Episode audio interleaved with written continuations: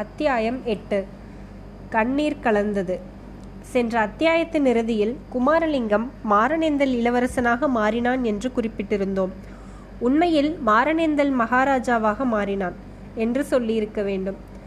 அன்றைய தினம் பகலில் மாரணேந்தல் கோட்டையில் நடந்த துக்கமான சம்பவங்களின் காரணமாக இளவரசன் உலகநாத தேவனை இனி நாம் மகாராஜா உலகநாத தேவன் என்று அழைப்பது அவசியமாகிறது. மாலை எப்போது வரும்? மதியம் எப்போது உதயமாகும்? மாணிக்கவல்லியின் பாத சங்கத்தில் ஒளி எப்போது கேட்கும்? என்று உலகநாத தேவர் பிற்பகலெல்லாம் ஆவலுடன் காத்து கொண்டிருந்தார். கடைசியாக மாலையும் வந்தது. பின்னர் உலகநாத தேவரின் ஆவல் நிமிஷத்திற்கு நிமிஷம் அதிகமாகிக் கொண்டிருந்தது.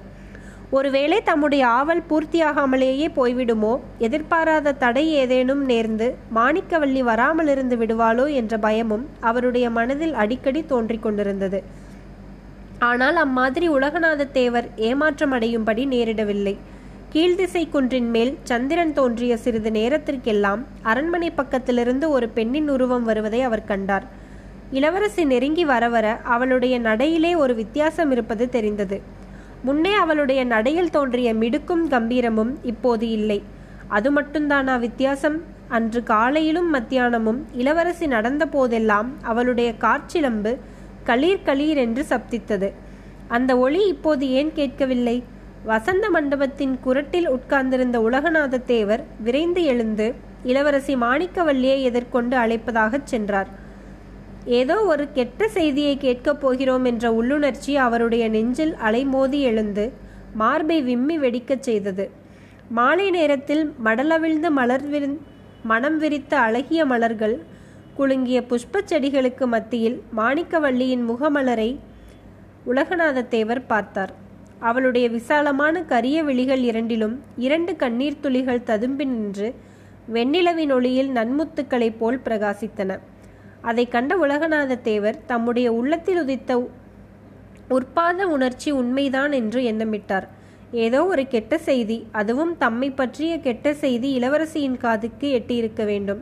அதில் சந்தேகமில்லை. இளவரசியை மறுபடி சந்தித்ததும் ஏதேதோ பரிகாசமாய் பேச வேண்டும் என்று உலகநாத தேவர் யோசித்து வைத்திருந்தார். அவையெல்லாம் இப்போது மறந்து போயின.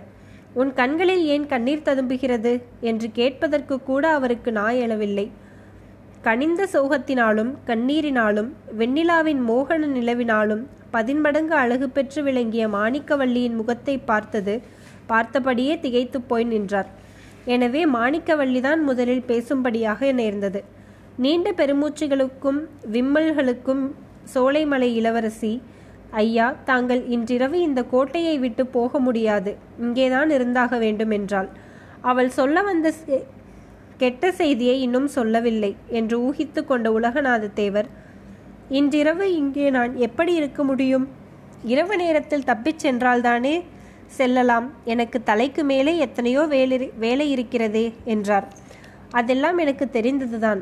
ஆனால் நீங்கள் இன்றிரவு போக முடியாது. இந்த கோட்டையை சுற்றிலும் உள்ள மலைகளிலும் காடுகளிலும் இன்று இரவெல்லாம் இருநூறு வீரர்கள் தொண்ணூறு நாய்களுடன் உங்களை தேடி வேட்டையாடப் போகிறார்கள் என்று இளவரசி சொன்னதும் அதுவரையில் பயம் என்பதையே இன்னதென்று அறியாத வீரர் உலகநாதத்தேவரின் நெஞ்சில் பீதி பிசாசின் நீண்ட விரல் நகங்கள் நோண்டுவது போல் இருந்தது விரைவிலே அந்த உணர்ச்சியை சமாளித்து கொண்டு தேடினால் தேடட்டுமே அவர்களிடம் நான் அகப்பட்டு கொள்ள மாட்டேன்.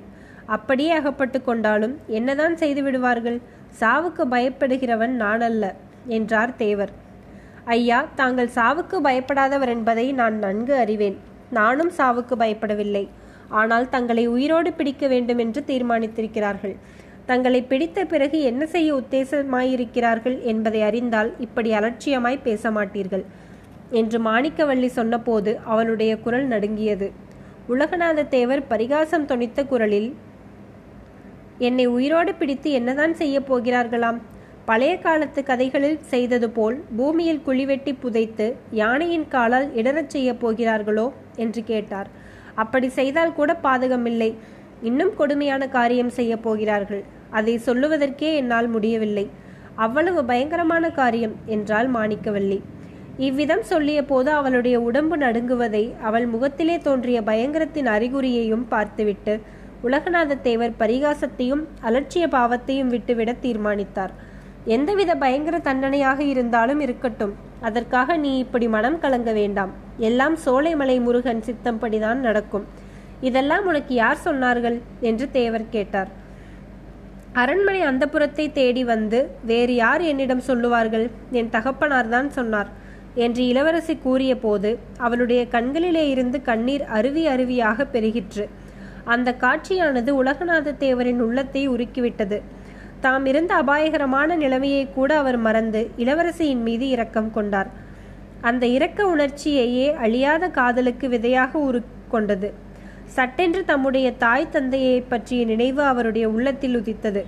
மாரணேந்தல் கோட்டையை பிடிப்பதற்கோ என்னவோ தன்னுடைய பெற்றோர்களின் கதி என்னவாயிற்றோ? தன் அருமை தம்பியை பாவிகள் என்ன செய்தார்களோ? இளவரசியின் விம்மலும் கண்ணீருக்கும் நிற்கும் வரையில் சிறிது பொறுத்திருந்துவிட்டு நீ கூறியதிலிருந்து உன் தந்தை திரும்பி வந்துவிட்டார் என்று தெரிகிறது. மாரணேந்தல் கோட்டையை பற்றி அவர் எதுவும் சொல்லவில்லையா? என் தாய் தந்தையாரை பற்றி ஒரு செய்தியும் கூறவில்லையா? என்று கேட்டார். ஐயா இந்த பாவியின் வாயினால் அதை எப்படியெல்லாம் சொல்லுவேன்? என்று கதறினாள் மாணிக்கவள்ளி. தாம் எதிர்பார்த்த கெட்ட செய்தி இப்போதுதான் வரப்போகிறது என்பதை உணர்ந்த மாரணேந்தல் மன்னர் மாணிக்கவள்ளி எப்பேற்பட்ட கெட்ட செய்தி ஆனாலும் சொல்லு. நான் எதற்கும் மனம் கலங்க மாட்டேன். உண்மையை அறிந்து கொள்ள என் மனம் துடிக்கிறது என்றார். ஐயா தாங்கள் இப்போது மாரணேந்தல் இளவரசர் இளவரசர் அல்ல. இன்று முதல் தாங்கள்தான் மாரணேந்தல் மகாராஜா என்று மாணிக்கவல்லி விம்மிக் கொண்டே கூறினாள். இளவரசி கூறியதன் பொருள் இன்னதென்று உலகநாத தேவருக்கு விளங்க சிறிது நேரம் பிடித்தது. விளங்கிய உடனேயே தேவரின் தலையில் ஒரு பெரிய மலையே விழுந்தது போல் ஆயிற்று. ஏதோ ஒரு துயர செய்தியை அவர் எதிர்பார்த்தவர்தான். ஆனாலும் தந்தை இறந்தார் எனும் செய்தி தனையரை ஒரு ஆட்டம் மாட்டிவிட்டது. இதுவரை நின்று கொண்டே பேசியவர் திடீரென்று உடல் சாய்ந்து தரையில் உட்கார்ந்தார்.